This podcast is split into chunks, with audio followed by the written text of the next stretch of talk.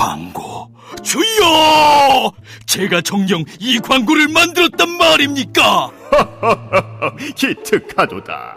팟빵과 TBS 앱을 통해 나가는 놀라운 팟캐스트 광고로구나. 김어준의 뉴스공장 955쇼 등 TBS 인기 팟캐스트의 광고를 리포트와 함께 광고주님께 바치나이다. 이제 인간계의 김 사장은 대박 날 일만 남았노라. TBS 팟캐스트 광고 문의는 에드골뱅이 팟빵닷컴이나 전화 02-6903-9261로 하시면 되나이다. 좋구나. 팟캐스트 광고.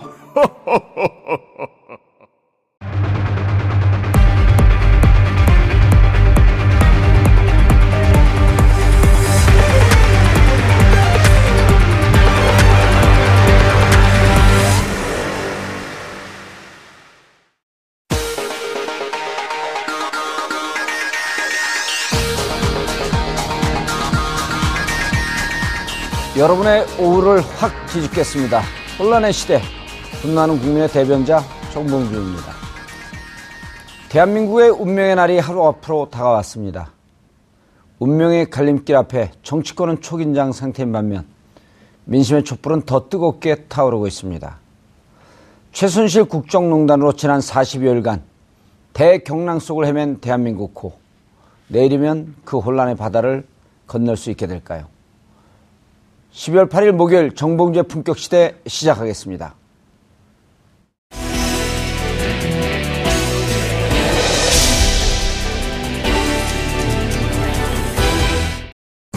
지난 6일에서 7일에 걸쳐 진행된 최순실 국정농단 사태 진상규명을 위한 국정조사 청문회.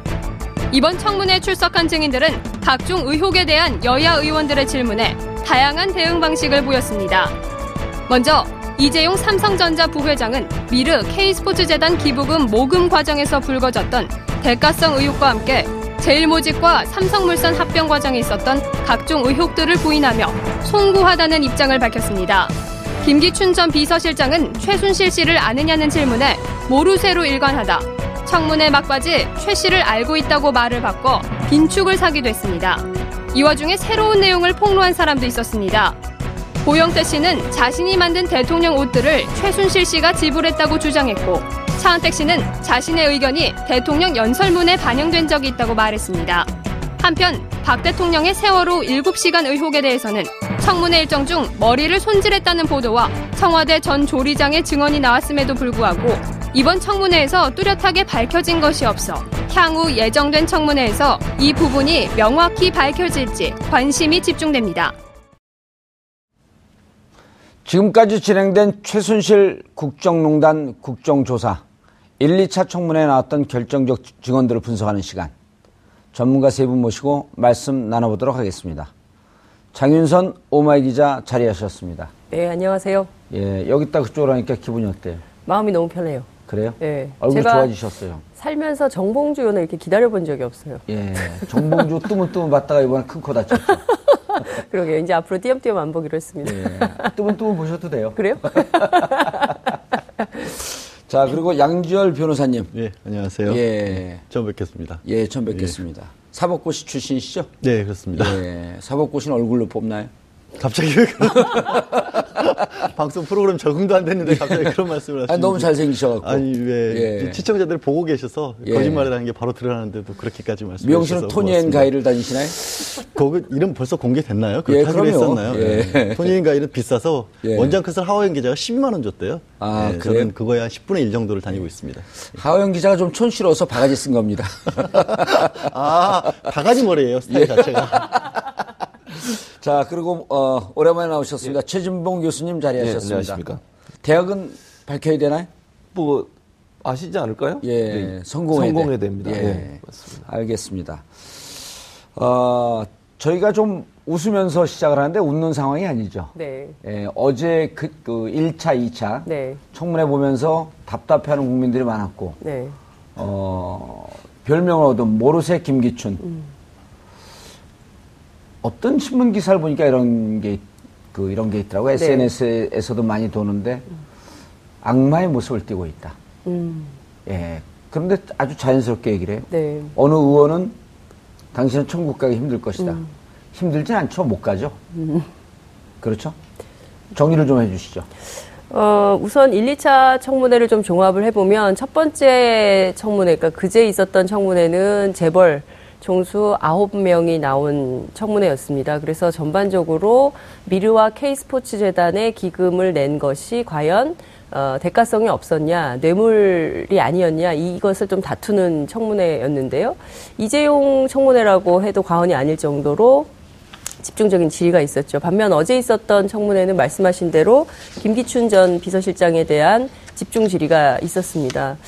어, 저희가요, 이렇게 봤더니 시청률이 밤 10시 정도 되면 대체로 꺾이거든요. 왜냐면 네. 그때 내일 또 출근을 해야 되고 그러기 때문에 그때부터는 안 보는데 어제 저희가 봤더니 밤 10시 이후에 끝까지, 자정까지 가는데도 시청률이 계속 오르더라고요. 이유는 그 정도로 국민적 관심이 뜨거웠고 어, 그렇게 뜨겁도록 만든 주인공이 있었으니 바로 김기춘 전 비서실장의 거짓말이었던 아, 것 같습니다. 예. 끊임없이 초반부터 나는 아니다, 모른다, 내가 관여한 바 없다.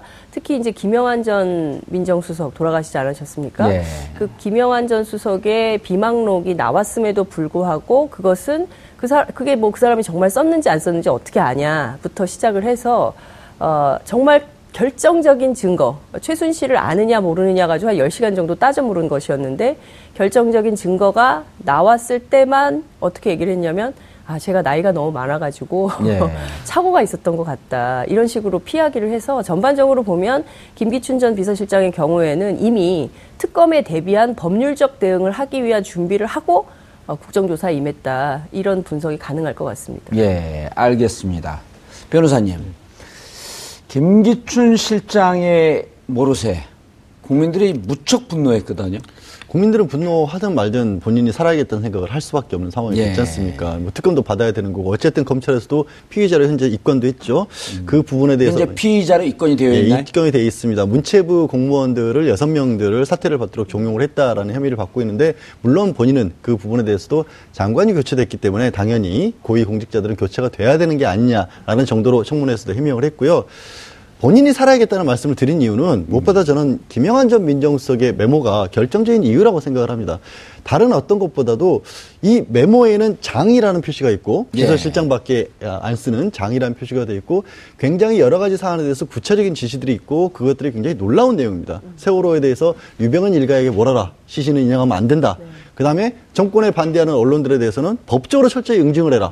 그다음에 당근과 사탕도 줘라. 뭐 채찍도 줘라. 이런 식의 것들이 있기 때문에 문제는 김영환 민정수석은 사망을 했지만 우리가 성한종 전 회장 메모 기억나시죠? 예. 돌아가신 사람의 글이라고 할지라도 특수한 경우에는 법적으로 분명히 증거로 쓰일 수가 있거든요. 아. 원래는 법정에 예. 나가서 무슨 얘기를 하려면 법원에서 판사가 부문 앞에서 얘기를 해야지만 가장 예외로 하- 쓰는 것 중에 하나가 사망한 사람이 남- 남겨놓은 메모입니다. 이거는 뭐 거짓말 할 리도 없고 확인할 방법도 달리는 없기 때문에 그게 특별히 인정하다고 볼 만한 어떤 상황이다. 이 메모의 내용을 실제로 그 사람이 솔직하게 썼다라고 인정할 만한 상황이라면 인정을 해주거든요. 예. 근데 어제 어느 의원이었죠? 회의실에서 김영환 민정수석이 메모 기록하고 있는 장면을 사진을 딱 찍어놨습니다. 보여 들고 나왔었죠. 예. 그건 뭐냐면 아 저렇게 정상적인 상황에서 작성이 됐구나. 그럼 법- 법원에서 볼 때도 이 내용은 믿을 만하다. 검찰에서도 이 내용을 걸 수사를 할 수가 있거든요, 앞으로. 그러니까 1차 방어선을 청문회장에서 친 겁니다. 난 모른다, 어차피. 청문회장에서 국민들의 보고인 데서 나 모른다고 했고, 그냥 김영환 수석 생각하기에 자기 생각을 적어놓을 걸 수도 있지 않느냐. 이렇게 얘기를 한 겁니다. 예행 연습하셨어요, 어제. 예. 그런데 결정적으로 최순실 씨에 대해서 모른다. 그리고 저는 어, 보면서 이제 개인적으로 주관적 관점을 조금 개입을 시키면 어, 박근혜 대통령께서 계속 그 배신에 대한 트라우마가 있다 그러지 않았습니까? 예. 근데 어제 김기춘 실장의 발언을 보게 되면 곤란할 때는 박근혜 대통령을 직접 갖다 놓고 진정한 배신자 코스프레가 아닌가 하는 느낌이 들 정도로 본인은 다 빠져나가면서 책임을 대통령에게 몰았다가 다른 사람에게 몰았다 이런 모습이 계속 보이거든요. 그 형사소송법을 굉장히 잘하시는 분이잖아요.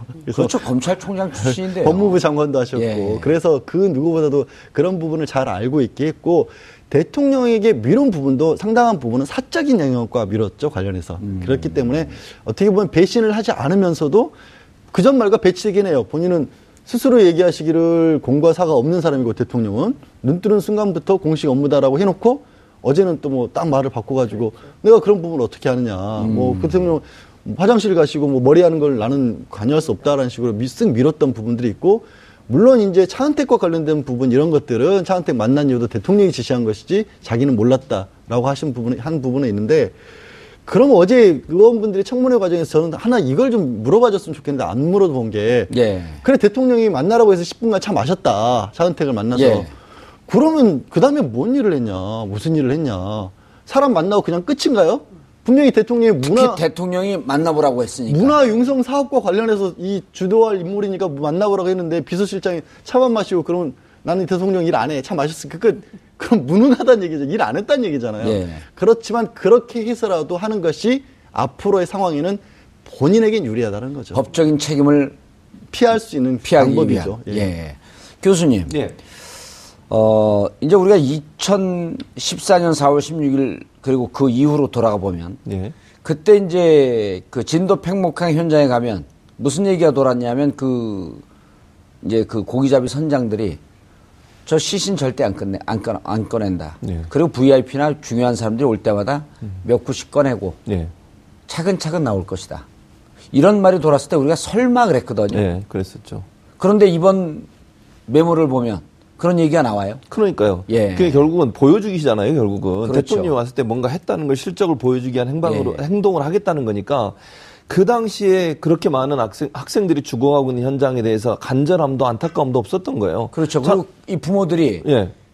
이제는 살려달라는 얘기가 아니라 시신이라도 빨리 그렇죠. 구조해줘라. 예. 그럼에도 불구하고 그거보다는 뭐에도 관심이 있냐면 대통령이나 높은 사람이 왔을 때 그걸 보여주는 것이 더 관심이 있었던 거예요. 예. 그러니까 정부 당국자나 그 당시에 거기서 일했던 사람들은 대체적으로 국민의 입장에서 일한 게 아니라 정치권만 보고 일을 하는 거잖아요. 보고 체계도 마찬가지 아니겠습니까? 그것이 알고 싶다 해서 예전에 한번 방송한 적이 있었는데 그거 보고해야 되기 때문에 다른 것보다 해경 그 정장 정, 정장이었죠. 해경 그배 예. 운전하는 그 정장이 안, 이 구조에 관심 있는 게 아니라 어떻게 하면 청와대에서 뭘 보고해라 이거저거 찾아내라 그 자료 찾느라고 실제로 아이들 구조하는 데는 전혀 신경을 못 쓰고 있었어요. 예. 그래서 그 상황에서 골든타임을 놓친 거 아니겠습니까?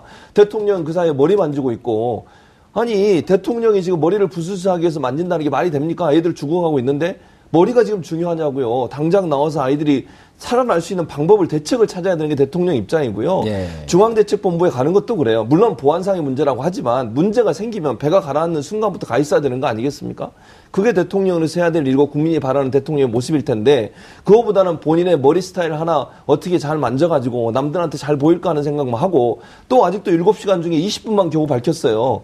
아니, 이제 이것도 85분이 됐습니다. 아, 그렇습니까? 예. 그러니까 85분 밝혔다고 치면 나머지는 왜 얘기 안 했습니까? 또 처음에 이 문제가 7시간 문제가 나왔을 때 그때는 전혀 밝히, 밝히고 있지 않다가 조금씩 조금씩 증거가 나오고 언론이 그걸 폭로하면 그때 조금씩 얘기해 주는 거예요. 예. 그러면 지금 나머지 시간들에 대한 의문도 엄청나게 큰데 그건 전혀 얘기하지, 얘기하고 있지 않지 않습니까? 그렇죠. 김기춘 실장도 전 실장도 뭐라 그랬습니까? 사사로운 일은 자기는 모른다. 그래서 이렇게 질문했잖아요. 그럼 대통령이 그 7시간 동안 사사로운 일을 하고 있었냐고. 그건 직무 시간이잖아요. 근무 시간임에도 불구하고 그러면 대통령은 이 엄중한 시간에 자기의 사사로운 일 때문에 거기 앉아서 아, 관저에 앉아서 있었다는 거 아니겠습니까? 예. 김기춘 전 실장의 말에 의하면 그거 자체가 국민들을 분노하게 만드는 중요한 요소일 수밖에 없는 것이죠. 예, 알겠습니다. 장 기자님 그 이, 그 2년 전 시계를 돌리면 네. 그때 이제 저 개인적으로 저하고 가서 그쪽에 가서 이제 그러니까요. 방송도 하고 예. 그랬는데 그때 시신을 천천히 꺼내라라고 하는 그 고기잡이 선장들의 네. 얘기는 이게 한꺼번에 나오게 되면 폭동이 일어난다. 국민들이 지금 너무나 분노하고 슬픔에 네. 음. 잠겨 있기 때문에 아마 서서히 꺼낼 것이다. 그럴 때 우리가 믿질 않았잖아요. 맞아요. 그럴 리가 없다. 어떻게 그럴 수가 있느냐. 이게 아이들이 죽어가는 문제고 네. 부모들이 이렇게 애원을 하고 있는데 그런데 그런 악마 같은 행위를 실질적으로 지시라고 하고 있었다는 거 아닙니까?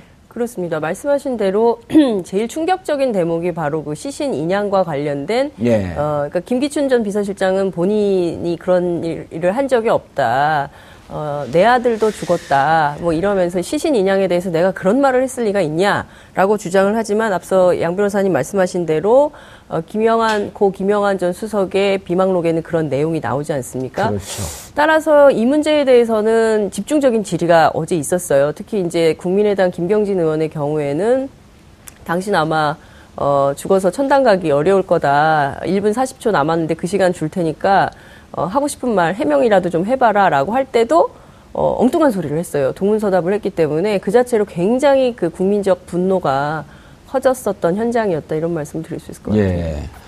변- 변호사님, 그때 이제 어제 아, 계속 모르다가 최순실 이름은 알고 있다. 그러니까 이제 박영선 의원이 어, 네티즌의 제보를 받아서 예. 동영상을 틀자 그런 얘기를 했단 말이에요. 2007년 대선 과정에서. 예, 그렇죠. 그게 아마 손혜원 의원에게 먼저 전달이 됐는데 예. 이제 손 의원이 이제 박 의원이 선임이시니까 양보를 하셨던 걸로 그렇게 예. 알려졌고요. 그게 그 내용이요. 그 내용이 다른 것도 아니고 2007년 7월 19일 날 있었던 청문회였고 어, 처음에 대선 경선 과정에서 후보자 검증 과정을 이 보여주는 그런 발표하는 자리였거든요. 그렇죠. 그때 이제 최태민, 최순실 얘기가 박근혜 후보에게 질의가 될 때. 예, 질의가 될때 그 부분에 대해서 다 조사를 해봤는데 검증된 게 문제가 없다 라는 그 내용이 있었기 때문에 어제는 그런 거였습니다. 그 내용을 앞에서 보고를 받고 있었기 때문에 거기서 확실하게 최순실 이름을 들어본 게 아니냐 최소한 그때는 예. 라는 정도였는데 그게 아니죠. 사실 한 발 더 들어가야죠. 왜 최태민에 관한 의혹이 그때 그런 경선 과정에서 제기가 됐었을 때 그런 의혹들에 관해서 누가 적극적으로 막아줬을까요? 누가 적극적으로 해명을 해줬을까? 아마 김기춘 비서실장이 전 비서실장이었던 생각하는 게 상식이 맞지 않을까요? 그렇죠. 때 당시 예. 법률 자문단을 이끌었던 분이잖아요, 예. 사실상. 그리고 이미, 이미- 이쪽 법조계에서 그 사법계에서 상당한 지위를 갖고 있었던 분이었고. 말씀드리고 검찰총장, 법무부 장관, 그 전에 대공수사국장까지 하셨잖아요. 예, 대공수사국장 하면서 간첩 조작도 많이 했습니다. 그렇죠. 그러니까 그런 부분들에서 계속해서 70년대부터 최태민이라는 이름이 항상 정권마다 문제가 됐었는데 대공수사국장을 했던 사람이 검찰총장을 했던 분이 그 얘기를 처음 들어봤다? 말이 안 되는데 그럼에도 불구하고 잡아뗄 수 있었던 거는 물증이 없었으니까 가능했던 건데 예.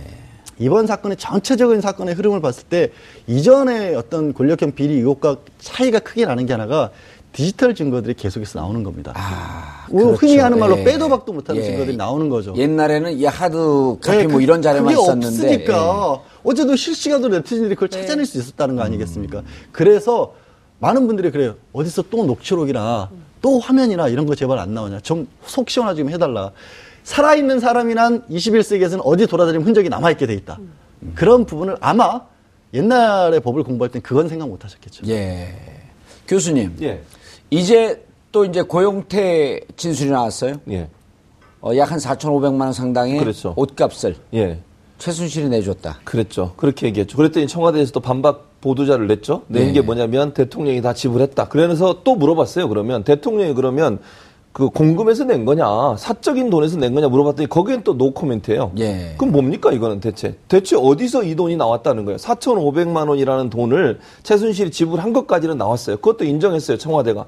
그런데 그 4,500만이 누구 돈에서 나왔냐는 거죠. 세금에서 나온 건지 박근혜 대통령이 개인적으로 줬는지 거기 안 나와 있어요. 사실 이게 왜 문제가 되냐면 특검에서는 이 문제를 가지고 뇌물죄를 적용시키려고 하는 거거든요. 예. 그 4,500만 원을 최순실이 만약에 대납, 대납 을 했다고 하면 박근혜 대통령이 뇌물죄로 걸릴 수 있는 부분이잖아요. 예. 그 부분을 증명해내기 하니까 청와대 입장에서는 그걸 좀 겁이 났겠죠. 겁이 나서 결국은 이걸 해명한다고 해명한 게 대통령이 지급했다는 말로만 해명이 됐어요. 그런데 그게 아까도 말씀드렸지만 세금인지 개인도인지는 또 얘기 안 했습니다. 예. 그 아마 오더를 받고 얘기를 하겠죠. 청와대 뭐 어, 입장에서 그걸 얘기하려면 대통령이 얘기가 있어야 되겠죠. 그런데 어찌 됐든 왜 그럼 이렇게 물어볼 수 있잖아요. 왜 최순실이 대통령의 옷을 사고 가방을 사는데 본인이 개입해야 됩니까? 그 사람이 무슨 청와대 직원입니까? 그 사람이 무슨 정부의 무슨 직책을 갖고 있습니까? 아니 자기가 뭔데 고용태라고 하는 자기의 어떤 관계 개인적인 친분이 있는 사람이 운영하는 가게에 가서 솔직히 보십시오 그 가게에서 만든 옷들 일반적으로 의류 디자이너나 이런 사람들이 볼 때 수준 떨어진다고 얘기해요. 그런 옷을 4,500만 원 주고도 산 것도 문제지만 그 과정에 최순실이 개입돼 있는 것도 웃기는 거죠. 예. 왜 대통령이 개인적으로 친분 있는 사람을 아무 직책도 없는 사람을 공금이든 아니면 자기의 옷을 사는 일에 또는 가방을 사는 대통령 옷이나 가방도 어쨌든 국가의 세금으로 나가는 부분이 맞는 거잖아요. 그게 사실이고. 그런데 그런 일들을 개인하게 시켰다는 것도 말이 안 되고 그런 일들을 최순실이 돈을 대신 냈다는 것도 우리가 충분히 상식적으로는 본인이 대납했을 가능성이 높다고 볼 수 있고 아니면 또 좀 심한 우리가 좀 더 깊이 들어가서 얘기해 보면 청와대에서 돈 받아서 자기가 일부 챙기고 나머지로 줬을 가능성도 전혀 배제할 수는 없는 것이죠. 그렇죠. 예, 변호사님. 예, 이게 굉장히 미묘한 사안이 될 겁니다. 이게 뭐냐면요. 경우를 좀 나눠봐야 되는데, 말씀하신 의혹들 중에서 만약에 최순실이 돈을 대신 내준 거고, 예. 최순실의 돈으로 옷을 나 가방을 사서 대통령에 준 거라면, 어, 어제 이미 제기가 된 것처럼 뇌물일 가능성이 생기는 거고요. 그게 아니라, 대통령 돈이에요. 뭐 대통령 돈인데 최순실이 관리를 해서 최순실이 내준 거예요. 예. 일종의 최순실이 그럼 최순실 지갑하고 대통령 지갑이 하나로 묶어지는 거죠. 예. 최순실이 재산 관리인 형태 역할을 했다. 예. 박 대통령의 재산이 예전에 유경재단과 관련된 부분도 있고 굉장히 많은 걸로 알려졌지만 실제 관리는 그럼 최순실이 하고 있는 것이지 뭐가 아니겠습니까? 제가 무슨 말씀을 드리려고 한- 하는 거냐면 만약에 대납, 그러니까 최순실이 직접 자기 돈으로 낸 거면 뇌물이지만 그게 아니라 최순실 돈이나 박 대통령 돈이나 구별이 없는 상황이었다면 예. 최순실이 지금 이미 기소된 부분에서 저기 최순실의 정유라의 초등학교 동창 아버지 회사 그거 이렇게 태- 현대그룹에 납품하게 해주고 5천만 원 받았다고 했잖아요. 예. 그것도 박 대통령이 받은 게 될 수 있어요. 그렇죠. 둘이 예. 구분이 안 되면. 구분이 안 되면. 예. 그러니까 이게 더 외통- 심각한 문제가 되는 거죠. 외통수가 되는 거예요. 예. 이게. 그리고 여태까지 많은 부분에 최순실의 개인적 일탈이라고 했던 부분이 미르재단, K스포츠재단. 그게 박 대통령이 바로 갈 수 있는 거예요. 음. 그래서 이게 그 진술이 아주 미미한 쟁점이 될수 예. 있습니다. 이게 지금 이 상황이. 그러니까 어 최순실 돈으로 내줬다고 한다면 뇌물이 되는 뇌물죄가 거고. 되는 거고 아니, 만약에 그러니까- 청와대 해명대로 청와대에서 냈다라고 하고 만약 그것이 박근혜 대통령 개인의 돈을 최순실한테 줬다고 한다면 두 사람이 동일 인물이 되기 그렇죠. 때문에 재산 관련이 되니까. 재산 관리인이 되면서 이제 최순실한테 걸리는 모든 법적 피, 혐의 사실 직접적으로 대통령이 가는 거죠.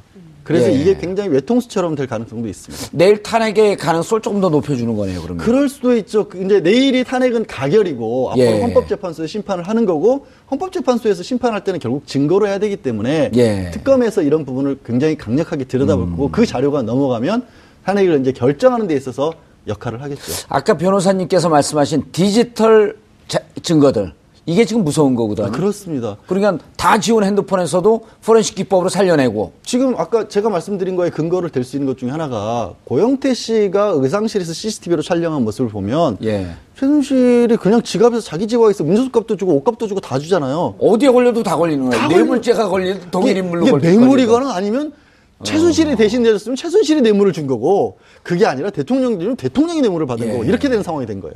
특검보로 추천을 해야 됐을 인물이 여기 앉아 계시네. 예? 예. 아니, 그 저런 얘기 들으면 정말 그 우리가 여기서 어찌 보면 훈수처럼 이렇게 해설을 하는 거지만, 네. 분석을 하는 거지만 정확하거든요. 저런 유사한 얘기가 조금씩 나왔지만 이제는 국정조사를 통해서 정확하게 사실에 접근하고 있다. 근데 전체적으로 의원들 질의에 대해서 좀 실망하는 투가 많지 않았나요? 여야 의원들 포함해서 예. 좀 언론이 그동안 지적했던 것 이상의 좀 새로운 사실이 나온 것은 없었다. 물론 이제 증인 추궁 과정에서 어, 신문하고 추궁하는 과정에서 이제 몇 가지 사실들이 나오기는 했지만 첫날 청문회는 거의 그런 게 없었고요. 예. 다만 뭐 이재용 부회장이 뉴스를 몇 가지를 했죠. 뭐 미래전략실을 해체하겠다는 등 뭐 전경련 활동을 안 하겠다거나 아니면 뭐 기부금 내지 않겠다 이런 정도의 뉴스는 있었지만 의원들이 이렇게 뽑아내는 거는 거의 없었다 이렇게 볼 예. 수가 있을 것 같고요.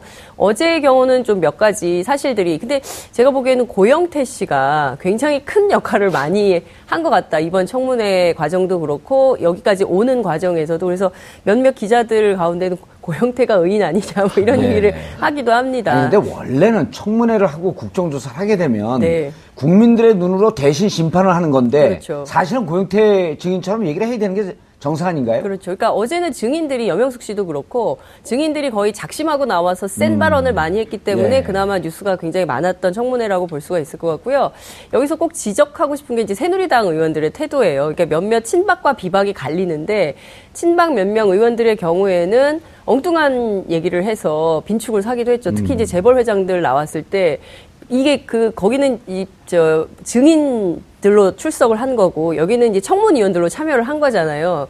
어, 굉장히 엄중한 자리였음에도 불구하고 몇몇 의원들은 아, 제가 언제 또 이렇게 재벌 회장님들 모신 자리에서 이런 네. 얘기를 해보겠습니까? 더 이상 국회의원 하고 싶지 않다는 얘기죠. 저출산 문제 해결 대책 좀 세워주세요라든가 뭐 청년 일자 그러니까 좀 어, 뜬금없는 발언들을 해서 예. 어, 쟁점을 흐렸다 논점 이탈을 했다 이런 비판을 받았죠. 알겠습니다. 여야가 19일 5차 최순실 씨가 나오지 않았으므로 5차 청문회를 하자라고 네, 합의했는데 네, 이제는 동행 명령서도 발급이 됐고 네 그리고 안 되게 되면 교도소로 찾아가겠다. 그렇습니다. 서울구치소로 가겠다. 예, 아주 강력하게 그 네. 의사를 전하고 예. 있는데 어떻게 보세요? 어, 저는 5차 청문회 이미 합의했기 때문에 예. 내, 그러니까 19일 날 청문회는 이미 하기로 한 거다. 따라서 진행이 되는데 문제는 그동안 안 나왔던 뭐 최순실, 최순득, 뭐 안종범 등 뭐 이른바 문고리 3인방 우병우도 있죠. 우병우 수석 예. 얘기를 좀 해야 되는데요. 앞서 이제 어, 디지털 증거 이런 얘기를 예. 하셨는데요. 지금 전국의 네티즌들이 뭘 하고 있냐면 우병우 찾기에 나섰습니다. 예. 그래서 제가 어제 개인적으로 네. 200만 원 현상 수배까지 걸었습니다. 왜냐 우리 모시려고 한번 아 그렇군요. 예. 아 우병우 수석을 이 자리에 그럼요. 아 예. 그렇군요. 섭외용으로. 섭외용으로. 어, 그렇군요. 예. 여하튼 지금 전체 전 국민이 나서서 우병우 전 수석을 찾기를 하고 있어요. 물론 예. 이제 국회 차원에서도 어, 찾고 있지만 19일 이전에는 반드시 출석시켜야겠다는 전국민적 의지가 있기 때문에 제가 보기에는 우주의 기운이 도와줘서 예. 이분이 나오게 되지 않을까 이런 예. 기대를 해보게 됩니다. 알겠습니다. 어, 1차, 2차 국정조사 분석을 해봤습니다. 아, 저희가 가장 중요한 것은 국정조사는 어, 국민의 눈과 아, 심판으로 어, 국회를 들여다보고 그리고 지금 상황을 제대로 들여보자고 하는 것인데 아, 증인으로 출석해야 될 분들이 나오지 않고 있습니다. 다른 분은 잘 모르겠, 모르겠습니다만 이 방송을 보시는 분들, 다시 보시는 분들 우병우 수석이 계신 곳을 알게 되면 제보해 주시기 바라겠습니다. 한 발 더 깊이 들어가는 시사 분석. 여러분은 지금 생방송으로 진행하는 정봉주의 품격 시대와 함께하고 계십니다.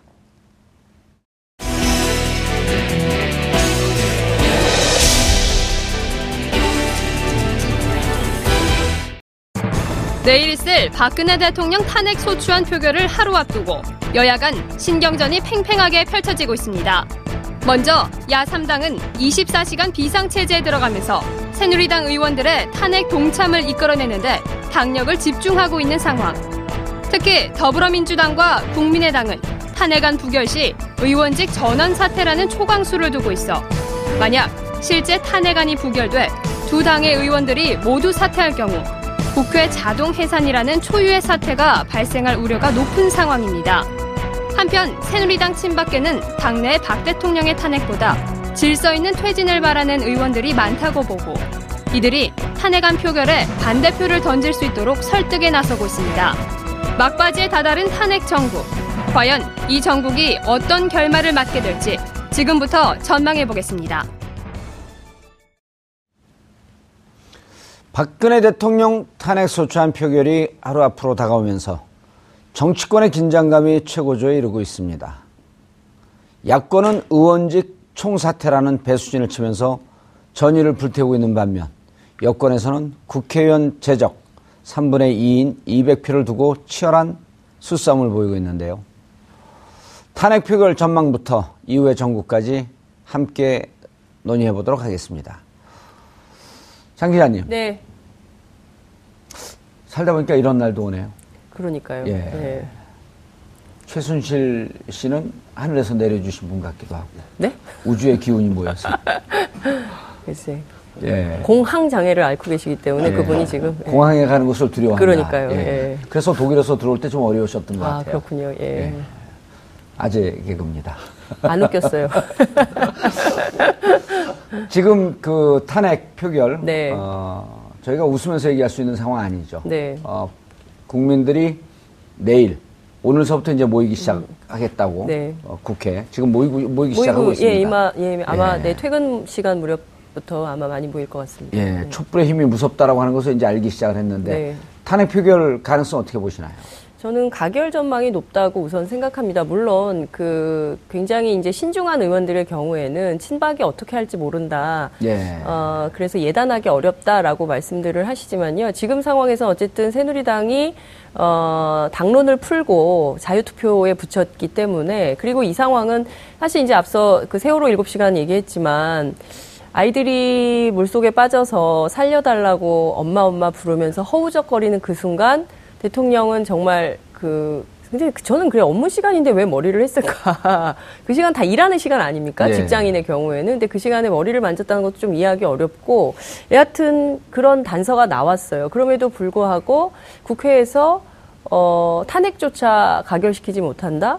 저는 그 자체를 우리 국민들이 용인할 수 있을까 싶거든요. 그래서 기본적으로 양심에 따른 투표, 그러니까 물론 개인적인 이익을, 이해관계를 따지겠지만 친박 의원들 그런 얘기를 해요. 이미 대통령은 벼랑 끝에 서 있다. 이게 대통령과 함께 벼랑 끝으로 떨어질 것인가 아니면 여기서 버틸 것인가 그 수가 남았다라는 얘기를 하거든요. 어, 제 생각에는 가결 전망이 좀 높을 것 같다는 생각이 200표가 듭니다. 넘어, 넘어야 되는데 수계산은 좀 해보셨나요? 어, 많은 언론들이 하고 있는데요. 예. 뭐, 그, 친박 쪽에서 나온 얘기는 뭐, 190 몇 표로 부결될 거다 뭐 이런 얘기도 있는데, 예. 230표까지 전망이 됐어요. 근데 예. 기자들이 주로 그런 기사를 쓰는데, 기자들이 그런 기사를 쓸 때는 정치부 기자들을 전부 풀어 가지고, 개별 의원들한테 다 전화를 해요. 그래서 어떻게 하실 겁니까? 음. 의견을 들어서. 예. 취합을 한 숫자가 230인 거거든요. 그래서 저는 요 정도 수준에서 결정되지 않을까 전망해 봅니다. 예. 제가 촉을 발동해갖고 봉도사. 우주의 기운을 한번 모아봐야 되겠네요. 네. 교수님, 예. 어, 가결 전망이 높다고 보고 있는데, 예. 어, 그리고 새누리당에서 자유투표로 당론도 바꿨고, 예. 그리고 이제 의원들이 두 가지 중요한 변수가 있단 말이에요. 예. 일단 야당 의원들, 공- 민주당, 국민의당, 정의당 다 그 의원직 사퇴서를. 냈고요. 네, 맞습니다. 어, 그리고 이제 찬성하는, 탄핵 찬성하는 의원들은 인증샷도 찍어 올리겠다. 예, 그랬죠. 역대 보기 드문, 드문 장면이에요. 그렇죠. 두 가지를 한번 분석을 해 주시죠. 뭐 일, 일차적으로 어, 배수의 진이라고 할 수 있겠죠. 의원직 예. 사퇴라고 하는 걸 어, 카드를 들이 밀었는데 사실 헌법 41조에 이제 근거해서 얘기를 하는 것 같은데요. 네. 이 문제가 논란이 많은데 사실은 국회라고 하는 곳이 선거에 의해 선출된 국회의원 수를 구성하고 그 수가 200명 이상이어야 된다라고 헌법이 지금 규정이 돼 있거든요. 그래서 그렇죠. 만약에 지금 그 어, 사표를 낸 사 낸 국회의원들이 본회의 통과해서 다 의원직을 상실하게 되면 사실은 200명이라고 하는 헌법에서 규정하는 국회 구성 요건을 못 갖추게 되는 거죠. 예. 그러면 그 만약에 지금 야당 의원들이 다 빠진 상태의 국회라고 하면 위헌적 기관이 되는 거죠. 헌법에서 규정하고 있는 규정을 제대로 달성하지 못했기 때문에 그 자체가 위헌적 기관이 되니까 국회가 해산되는 게 맞다라고 주장하는 것이 이제 법률학자들의 주장이고 아니라고 주장하는 사람들 저는 거기에도 그 무게를 둔다고 생각을 하고 왜냐하면 일단 헌법에서 규정하고 있는 규정을 제대로 못 맞춘다고 하면 그 자체가 국회가 해산될 요소라고 보고요. 예. 물론 87년도에 국회 해산권이 없어졌으니까 그걸 가지고 문제를 또 삼을 수는 없겠지만 그러나 헌법에서 규정하는 규정을 못 지킨다고 하면 그 기관은 위헌적 기관이지 않습니까? 음. 예. 뭐 위헌적 기관이 있으면 안 되는 것이고요. 그런 차원에서 본다면 민주당이나 국민의당 입장에서는 새누리당 의원들을 압박하는 하나의 카드로 사용할 가능성이 있는 거죠. 예. 우리가 다 사퇴를 하게 되면 국회가 해산될 수 있고 다시 국회의원을 뽑아야 되는 상황이 되면 당신들도 의원직 동참해라 음. 예. 라고 하는 메시지라고 보여지고요. 친박들 입장에서는 사실 이런 것 같아요. 본인들은 대놓고 얘기를 못 하잖아요, 지금. 친박들 입장에서는 대놓고 지지한다거나 뭐 아니 친박이나 중립에 있는 예. 네, 찬성하는 것에 대해서 아주 진박 아니고 친박이라고 하지만 그 중에서도 국회의원직을 유지하고 있는 의원들 입장에서는 국민의 여론을 인식하, 은- 인식하지 않을 수가 없는 상황이잖아요. 촛불이라고 하는 것이 있기 때문에. 그래서 그분들은 어느, 서, 어느 쪽에 설 거냐를 고민하고 있는 상황인 것 같고 대통령이 지금 보도에 보면 개인적으로 전화에 설득하고 있다고 하는 얘기도 나오고 있는 상황이니까 예. 끝까지 이정현 대표 입장에서는 어, 찬성 쪽으로 가지 않도록 막으려는 노력을 할 거고 또 한 가지 이정현 대표가 그런 얘기 했지 않습니까? 어, 부결이 되더라도 예를 들면 이번에 그러니까 탄핵이 부결이 되더라도 4월에 퇴진하는 건 지켜야 된다라고 얘기한 것도 저는 꼼수라고 봐요. 실제 대통령 은 그럴 마음이 없는 것 같은데 예. 이정현 대표 입장에서 그걸 던져서 새누리당 의원들의 그 흔들리는 중립 성향 질서 의원들을 있는 퇴진론으로 쪽으로 어, 쏠리게. 갈수 있도록 그래서 탄핵이 부결되도록 하는 하나의 메시지를 던진 게 아닌가 하는 생각이 듭니다. 예, 알겠습니다. 양 변호사님. 자, 일단 우리 그 법적으로 보게 되면 국회의원 해산, 그런 국회 해산은 없어요. 없죠.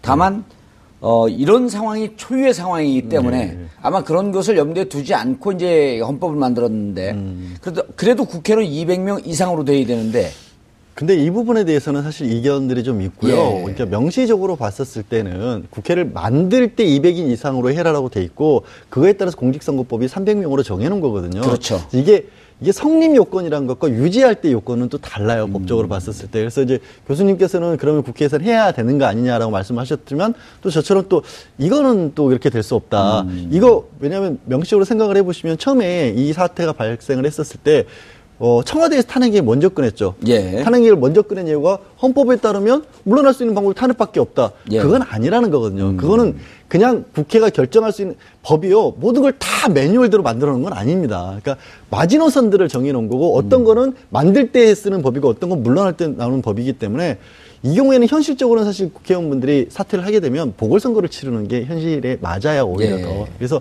아마도 이거는 이제 야당 의원들께서 정치적으로 그만큼의 결기를 보여주신 걸로 해석을 하면 좋겠고 그 사태까지 안 오기를 저는 바라죠. 예, 그러니까 그 탄핵 가결 쪽으로 전체적인 지금- 상황 갈 것 같다. 이번 주에 예. 계속 나왔던 얘기 그 올림머리 얘기 나오고 저는 하 기자를 개인적으로 만나서 나 당신한테 손해배상 청구하겠다. 왜 이런 거를 써서 나를 밤잠을 설치게 만드냐. 너무 충격받았다. 이게 이게 어떻게 있을 수 있는 일이라는 얘기를 예. 했거든요. 그 분노가 아마 저같이 느낀 국민들이 굉장히 많을 거고요. 예. 그분들이 다 여의도를 바라보고 있습니다. 지금 거기서 여의도에서 만약에 다른 어떤 결과가 나오면요. 그 분노 촛불이 아니라 횃불로 여의도를 태울 겁니다. 그렇죠. 저는 이제 두 가지를 좀 주목해서 봐야 될 것 같다는 생각이 좀 드는데요. 하나는 어, 이해훈 의원의 발언에 좀 주목을 해볼 필요가 있을 것 같아요. 그러니까 끊임없이 무슨 얘기가 나왔냐면 새누리당 의원들이 처음에는 이 그러니까 이른바 이제 친박의 원로에 해당하는 분들이 어, 전화해서 설득하고 뭐 이런 걸 하다가 최근에는 사정당국 관계자들이 전화를 해서 이게 뭐 공개되면 이제 사법 처리 대상은 아니지만 상당한 망신거리가 될 만한 약점들이 있다는 거예요. 그래서 그걸 가지고 당신 이거 공개할까 말까 이런 협박을 받고 있다는 겁니다. 그래서 새누리당 의원들, 그러니까 그 표결에 참여하려고 생각했던 의원들도 이런 협박이 들어오면 멈칫하게 된다는 거예요. 주춤하게 되고 이런 게 하나 있는 거고요. 그러니까 이런 공작, 방해 공작이 계속 있다는 거고요. 또 다른 한편에서는 지역구 의원들 같은 경우에 너무 피곤하다는 거예요. 하루에 문자가 4만 개씩 오고 뭐 최소한 400개 아, 탄핵에 가결해라. 그렇죠. 탄핵 투표에 해라. 안 그러면 당신 다음에 국물도 없다. 이제 이렇게 비판하는 그 촛불 민심의 여론이 굉장히 많았던 거예요. 특히 이제 몇몇 의원들 겨- 전화번호가 공개됐잖아요. 예. 그래서 거의 문자 폭탄 안철수 대표의 경우는 2천 개를 받았다고 그러더라고요. 그러니까 이렇게 되면 이게 이제 실질적으로 압박을 받게 되는 거죠. 그러니까 양쪽에서 박근혜 대통령이 전화하면 하, 어떻게 해야 되나 흔들리고 또 지역구 의- 저기 뭐야 주민들이 막 전화해서 당신 뭐 하는 거냐 똑바로 정체해라 이러면 또 흔들리고 이게 막 흔들리는데 말씀하신 대로 정말 결정의 순간에 어, 어떤 판단을 할 것인가 굉장히 중요한 포인트인 거죠. 그렇지만 저는 결국엔 그들도 사람이기 때문에 또 자기 정치 계산을 해야 될 거 아니에요. 그리고 네. 이제 더 이상 박근혜 대통령이 공천 주기 어렵다라는 게 확인이 되면 어 저는 탄핵 가결에 예, 갈할 가능성이 거다. 높다. 양 변호사님, 아까 말씀을 조금 더 나눠봤으면 하는데요. 어, 실제로 보게 되면은 국회 상권은 없지만 지금 보니까 그 야삼당 의, 의석수를 합하게 되면 165석입니다. 예. 165명의 의원이 그다음 이제 무소속도 일부 있을 테니까요. 약 170명 되는 의원들이 의원직 사퇴를 걸고 그다음 배수진을 쳤는데 만약에 탄핵안이 부결된다고 한다면 실질적으로 그분들은 국회 들어갈 수가 없는 상황이거든요. 그렇죠. 전체의 5분의 3, 5분의 3 과반수가 정도 예. 과반수가 넘는 숫자가 네. 국회의원직을 사퇴했는데 만약 남아 있는 분들이 야 이거 165석, 170석 정도 보궐 선거하자. 그래도 이 촛불 민심이 난리가 나는 거거든요. 불가피하게 국회가 법적으로는 없지만 네. 정치적으로 해체할 수밖에 없는 상황인데 사실은 그 말씀도 일리는 있으신 예. 게 왜냐하면 이게 다른 것보다도요 의결 정족수가 안 될 수가 있죠. 그렇죠. 의결 정족수가 안 과반수가- 되죠. 과반수가 출석을 해서 출석에 과반수가 해야 되는데 과반수 출석 자체가 안 되잖아요. 그러면 이제 이게 그냥, 그냥 식- 죽어 있는 거죠. 식물도 아니고 이거 뭐라고 식물 국회다 뭐라고 해야 되죠? 뇌사 국회 저는 이렇게 표현을 하고 싶습니다. 이건 아무것도 못 하니까 음. 예. 할수 있는 일이 없어지니까 그렇지만 그럼에도 불구하고 그 사람들은 저는 보면요 어떤 결정적인 순간에 결국엔 인간은 굉장히 이기적이고 음. 자기에게 조금이라도 이만큼이라도 도움이 되는 거면 그쪽으로 흘러가게 돼 있어서 정말로 부결이 될 경우에 남아있는 의원들이 자기 사퇴할 일은 없다라고 봅니다. 오히려 그거를 아 기사 회생의 기회로 어떻게든 전환을 시키려고 하겠죠. 왜 예. 부결이 됐다라는 얘기는 어 그럼에도 불구하고 아직까지는 뭔가 여지가 있다라는 얘기겠구나. 음. 그럼 이 사람들이 총과를 다해서 앞으로 남은 시간 동안 탄핵안 부결돼 버리면요 대통령 사퇴할 이유가 없잖아요 현실적으로 아무리 촛불이 들끓어도 그리고 촛불 민심이 잠깐은 확 쓰겠지만 그 사람들의 입장에서는 아 정치적으로 이 정도까지 입지가 있다면 버틸 수 있다는 생각도 아마 할 겁니다. 굉장히 불행한 사태이고 저 있어서는 안 될 일이지만 그런 식으로 머리들을 꼼수를 쓸 가능성이 충분히 남아있기 예. 때문에 그 부분은 생각하기 싫- 싫은 시나리오지만은 저는 자발적으로 해서는 안할 것 같습니다. 예. 그러니까 꼼수를 쓸 가능성은 충분히 있다고 봐요. 예, 그럼- 교수님. 예. 그런데요. 예. 어, 지금 이제 우리 이 상황이 정말 이 해방 이후에 대한민국 수립 이후에 한 번도 경험, 경험해 보지 못한 상황. 예. 그런데 이제 그 전에 경험을 보게 되면 60년 4.19 혁명이 있었을 때, 예. 80년 5월 광주 항쟁이 있었을 때, 87년 6월 항쟁이 있었을 때 이렇게 국민들의 열구, 열기를 한두 명의 위정자들, 독재자들이 먹어간 경험이 있거든요. 예, 그렇죠. 그런데 이번에는 설마 설마한데 점점 점점 우리의 상상을 초월한 촛불의 민심이 커졌단 말이에요. 그렇죠. 예. 그러니까 이번에 만약에 우리는 이제 가결될 가능성이 높다고 보지만 그래도 최악의 가능성에 예. 부결되면 예. 이제는 이 촛불 민심이 촛불이 아니라 횃불로 변할 충분히 가능성 있죠. 정말로 이게 그럼요. 예측 불가의 현상으로 예. 가는 거 아닙니까? 그게 이제 인계, 인계점이라고 그러잖아요. 예. 인계점. 한- 참을 수 있는 한계를 넘어서는 거죠. 지금 양 교수님 얘기했듯이 그런 상황이 되고 만약에 새누리당의 친박들이 잘 됐다. 우리끼리 해먹자. 이런 예. 태도를 보이는 순간 여의도는 뭐 우리가 상상할 수 없는 일이 일어날 수 있다고 저는 봐요. 그러니까 임계점이라고 하는 건 사람들이 참는 거잖아요. 지금도 사실 그 평화적으로 하고 가능한 한 어, 법이 허용하는 범위 내에서 하려고 하는 것은 사람들이 참고 있는 거예요. 분노를 표출하는 방식이 물론 여러 가지 방식으로 나올 수 있겠죠. 문화적 방식도 될 수 있고, 뭐 참여하면서 같이 즐기는 방식도 될 수 있지만, 그럼에도 불구하고 그런 만약에 친박들이 자기의 생각만 하고 전혀 민심을 돌보지 않는 태도를 보였을 때는 이제는 법과 아니면 헌법도 믿을 수 없다고 볼 수밖에 없어요. 그럼 국민들 입장에서는 자기 힘으로 변화시키지 않으면 변화가 안 된다고 보는 거잖아요. 우리는 이렇게 열심히 법대로 하려고 했는데 그 법대로 하는 행동들이 하나도 사회를 변화시킬 수 있는 능력이 없다고 판단되면 다른 방법을 찾을 수밖에 없는 거 아니겠어요? 그게 뭐 법으로 허용되는 범위가 아니라 할지라도 국민들 입장에서는 이 분노한 분노를 표출시킬 방법이 필요한 거예요. 예. 그게 한두 명이 시작하더라도 들불처럼 번지게 되고요. 만약에 한 명이 시작했는데 그, 그것이 또 다른 불행한 사태로 연결되게 되면 그것은 또 다른 엄청난 힘의 폭발력을 유발시키는 요인이 될 수 있다는 예. 것이죠.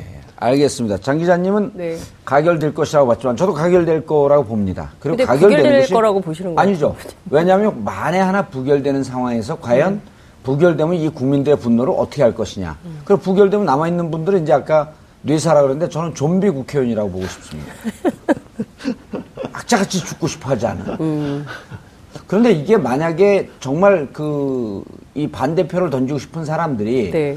이렇게 돼서 불가피하게 정말 해산되는 상황이 음. 어쩔 수 없이 정치적으로 해산되는 상황이 오게 되면 지금 같은 상황에서 만약에 총선을 다시 한다. 새누리당이 백석도 못 가질 거예요. 그런 그런 우려를 하지 않을까요? 어, 저는 당연히 그렇게 될 거라고 봅니다. 백석은 너무 후한 거 아니에요? 그렇죠. 제가 보기에는 4%니까 한 예, 뭐 열석? 열석도 안 될 거라고 예. 보는데요. 어, 지금 제가 보기에는 만약에 어, 탄핵이 부결된다 그러면 그 앞서 이제 뭐 여의도를 불사할 거다 뭐 이제 이런 말씀도 주셨는데 저는 국민들이 굉장히 냉정해질 거라고 생각을 해요. 왜냐하면 여기서 여기서 우리가 흥분하게 되면 이 국면을 해결할 주체가 없어지는 거잖아요.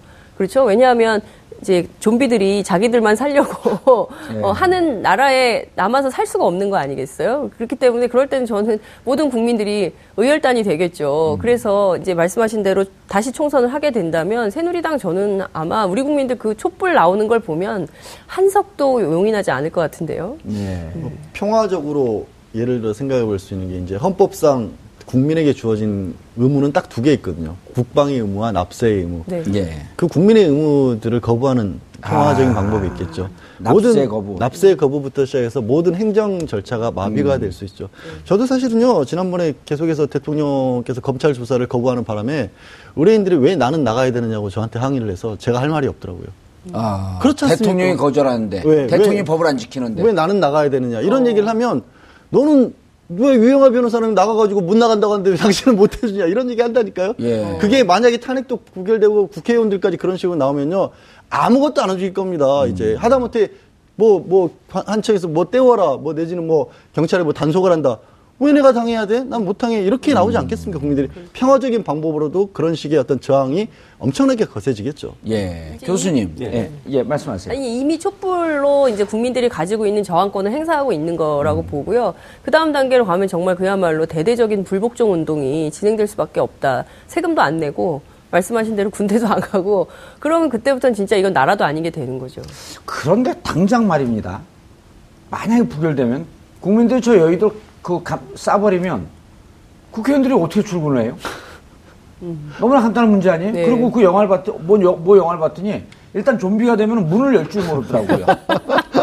그냥 본회의장에 가다 버리면 거기서 문을 못 열고 나오는 거예요. 그렇군요. 예. 아니 근데 저는 그것도 좀 불만이에요. 국회에 들어가서 예. 촛불 시민들이 집회할 수 있지 않습니까? 근데 저는 새누리당 반대를 못- 못한 거거든요. 그러니까 두려운 거예요. 촛불 예. 시민들이 들어와서 혹시라도 어떤 자신들을 음. 어, 해할까봐 좀비적 성격이 좀 있는 건지 는 모르겠지만 어, 두려운 거죠. 예. 지금. 예. 내일 몇 석쯤 나올 것 같습니까? 찬성이요. 아니, 틀릴까봐. 저는 예. 한 200에서 230 사이 나온다고 봅니다. 편차가 너무 큽니다. 그럼 200, 10개 안으로 줄이세요. 220에서 230으로 하겠습니다. 220에서 230. 변호사님이 240 배팅하겠습니다. 240이요? 네. 예. 최소한 그 정도는 나와줘야 된다고 생각합니다. 아, 양심이 있으면. 양심 있으면. 교수님은요? 뭐 그냥 그 현실적으로 보면 220에서 230 정도 나올 거라고 생각이 되고요. 220에서 230. 네. 예. 뭐, 그, 왜냐면 그게 사실은 지금 그 비박계 소위 예. 비상시국이라고 만든 거기서 일정 부분 한 30 명 정도 하지 않을까 하는 생각이 들고 음. 그런 점에서 보면 또 친박에서 일부 또 중집성이 있는 사람들 중에 일부가 넘어온다고 보는 그 정도가 나올 것 같고 예. 그 정도는 이제 양 변호사님 말씀 저도 한 240, 50 나왔으면 좋겠어요. 240, 50. 그래서 정말 이게 완벽하게 국회의원들이 이제는 대통령과 선을 끊어야 되겠구나라고 하는 것이 국민들 앞에 볼 때 보여지는 것이 결국은 국민들이 예. 국회의원들을 용납할 수 있는 방법이라고 생각하고 지금 국회를 사실은 뭐 야당이든 여당이든 국민들 입장에서는 대통령도 밉지만 국회도 미운 거거든요. 그렇죠. 그러니까 이 국회의원들이 정말 반성하고 내가 국민의 편에 섰다고 하는 걸 명확하게 보여줄 시점이라고 생각해요. 이 탄핵의 이 결과가 결국 예. 은 국민들이 국회를 용인할 건지 용납해 줄 건지 용서할 건지 안 할 건지를 결정하는 중요한 하나의 바로미터가 된다고 생각합니다. 그러니까 교수님 전체적인 말씀은 아주 그 이성적인데 예. 새누리당 친박 의원들을 너무 이성적으로 보시네요. 그러니까요. 그렇게 보고 싶은데 사실은 이제 걱정되긴 합니다. 예. 그 사람들이 제대로 이해할까 하는 부분이. 근데 이제 저는 그런 가능성은 봐요. 진박이라고 소위 이해하는 사람들 말고 소위 뭐 이게 언제든지 자기 이익이 있으면 돌아설 수 있는 사람들이 있을 수 있지 않겠어요? 예. 지금은 대통령이 힘이 있고 있다고 생각하고 자기가 거기 붙어 있을 때 이익이 있다고 생각하니까 붙어 있는 거지만 만약에 본인이 판단할 때 거기 있어서 안 되겠구나 하면 언제든지 저는 뛰어내린다고 생각합니다. 그 정치인의 속성이라고 생각하고요. 예. 그러니까 정 의원님처럼 명확하게 그거면 뭐란 표현을 표현을 어떻게 했을까? 아까 처음에 우리가 들어오기 전에 썼던 표현이 여러 가지 있지만 그건 방송용으로 적합하지 않은 것 같고 예. 명확하게 자기 정의원처럼 훌륭하다고 아, 한다면. 그렇죠. 예. 훌륭하면 안 바꾸겠지만 정치인들 입장에서는 표 계산하고 그렇죠. 다음번에 예. 음. 회복을 까먹는 거 이거 생각하잖아요. 그래서 그것 때문에 일정 부분 흔들릴 가능성은 충분히 있다고 봅니다. 알겠습니다. 장 의원님은 아니 장 의원이 국회로 장 예. 국회의원 하고 싶어요. 네, 저 아닌데요. 한 20년 뒤에요. 장 기자님은 220에서 230석 예. 보고 계시고 어, 변호사님은 240석 그리고 교수님도 240석. 저는 정확하게 218석 걸겠습니다. 어, 네, 200석은 일단 넘어가는 거고요. 박근혜 대통령이 정치 시작한 게 98년. 올해로 18년째 됩니다. 그래서 218석. 예. 별로 분석력 있어 보이진 않아요. 그런데 맞기는 정확하게 맞습니다. 아, 근데 걱정스럽긴 하더라고요. 예. 아까 말씀하신 것처럼 아직도 상황 파악을 제대로 못하는 분들이 계시다는 그런 게 의원들 꽤 많습니다. 새누리당에서 이제 촛불이 국회로 들어온 걸 막으면서 나왔던 논리 중에 하나가 노무현 전 대통령 탄핵 때 그때 시민들이 굉장히 과격하게 나와서 위협을 느꼈었다. 그렇기 때문에 시민들을 아직도 못 믿겠다. 이런 식의 발언들을 하더라고요. 근데 아시겠지만 노무현 전 대통령 탄핵 때는 탄핵을 한 국회의원들이 탄핵을 잘못했다고 간 거고 이번에 해달라고 가는 거잖아요. 예. 그걸 아직 그 그 그 정 반대되는 걸 그걸 이해를 못 하더라고요. 아니 그리고 외국 언론에서 TV에서 그 우리 시위, 시위 집회 장면을 보내면서 여러분들은 역사상 가장 위대한 집회 현장을 보고 있습니다. 그렇죠. 네. 이렇게 그 이 우리 경제가요. 만약에 대통령이나 국정이 이렇게 공백이 있을 거면 경제가 지금 이미 외화 그 증권시장에서 다 빠져나갔습니다. 그런데 오히려 투자가 늘게, 늘고 있다는 거 아니에요? 네. 위대한 국민이라고 하는 것을 검증을 하고 있는데 그분들이 왜 국회 들어왔고 난동을 영어를 못? 하시거든요. 외신을 못 봐요. 아, 그분들이요. 예. 새누리당 진박 의원들을 너무 무시하는 경향이. 한 200만 이상이 모였음에도 불구하고 그런 평화적 집회를 했다는 건요. 예. 선진국에서 유래를 찾아보기 힘들어요. 사실요. 미국에서도 그런 집회들이 많이 있잖아요. 거기 예. 폭력성이 뛰는 게 많이 있습니다. 37억 년 만에 처음 있는 그러니까요. 그렇게 많은 지구가 탄생한. 이후에. 그러니까요. 예.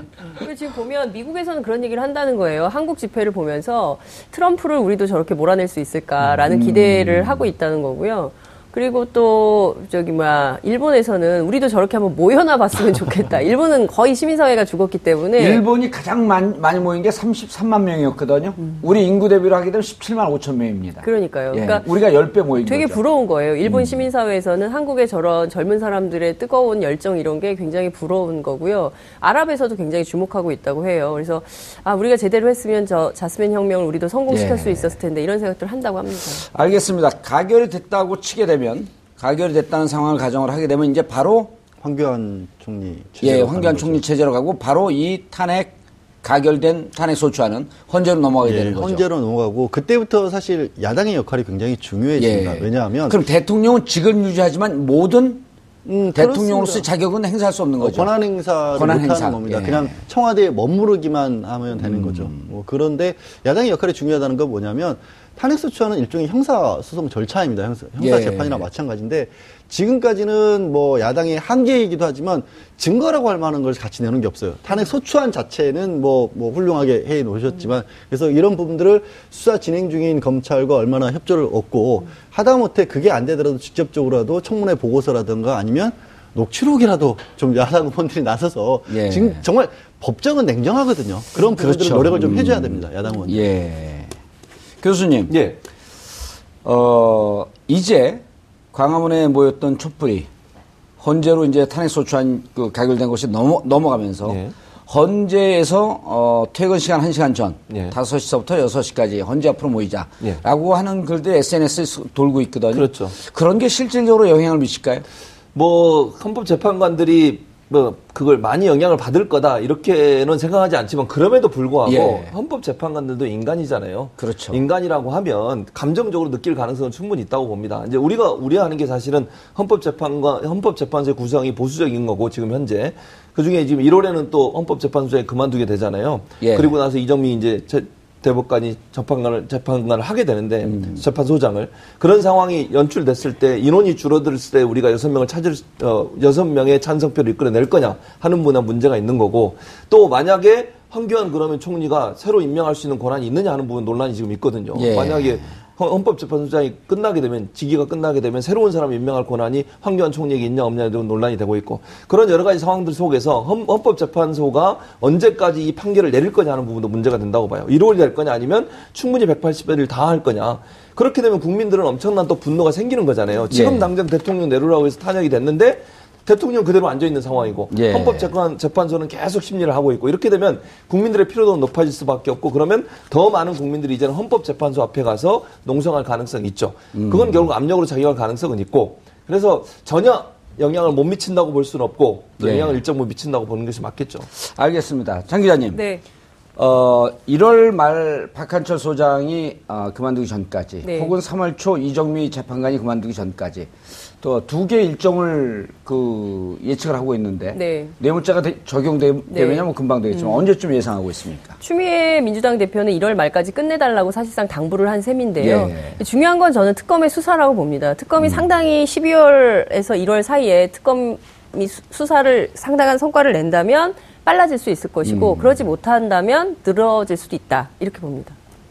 그러니까 특검에서 뇌물죄 적용이 핵심이잖아요. 그렇죠. 예. 예. 그러니까 그게 입증될 만한 여러 가지 단서가 나오고 특검 수사가 빨라지면 음. 그 정도로 어저 뭐지? 시간이 좀 예, 단겨질 수 있다. 근데. 현실적으로 1월 말은 조금 어렵지 않을까요?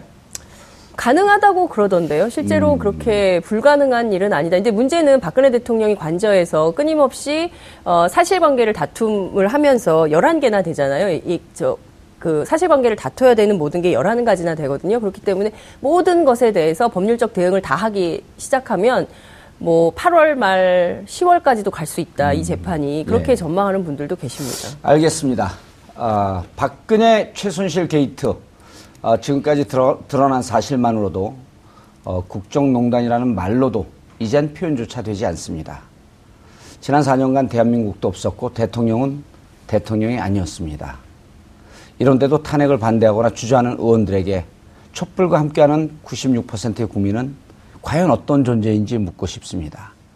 정말 개돼지로 보는 것은 아닌지 말입니다. 국회에서 국정조사가 진행되고 있습니다. 아, 국민을 능멸하는 우병우 증인 여러분들께서 어, 제보해 주시기 바라겠습니다. 010-4336-0515 우병우 증인을 보시는 분들은 010-4336-0515 연락 주시기 바라겠습니다. 12월 8일 목요일 정봉주의 품격시대 마치겠습니다. 감사합니다.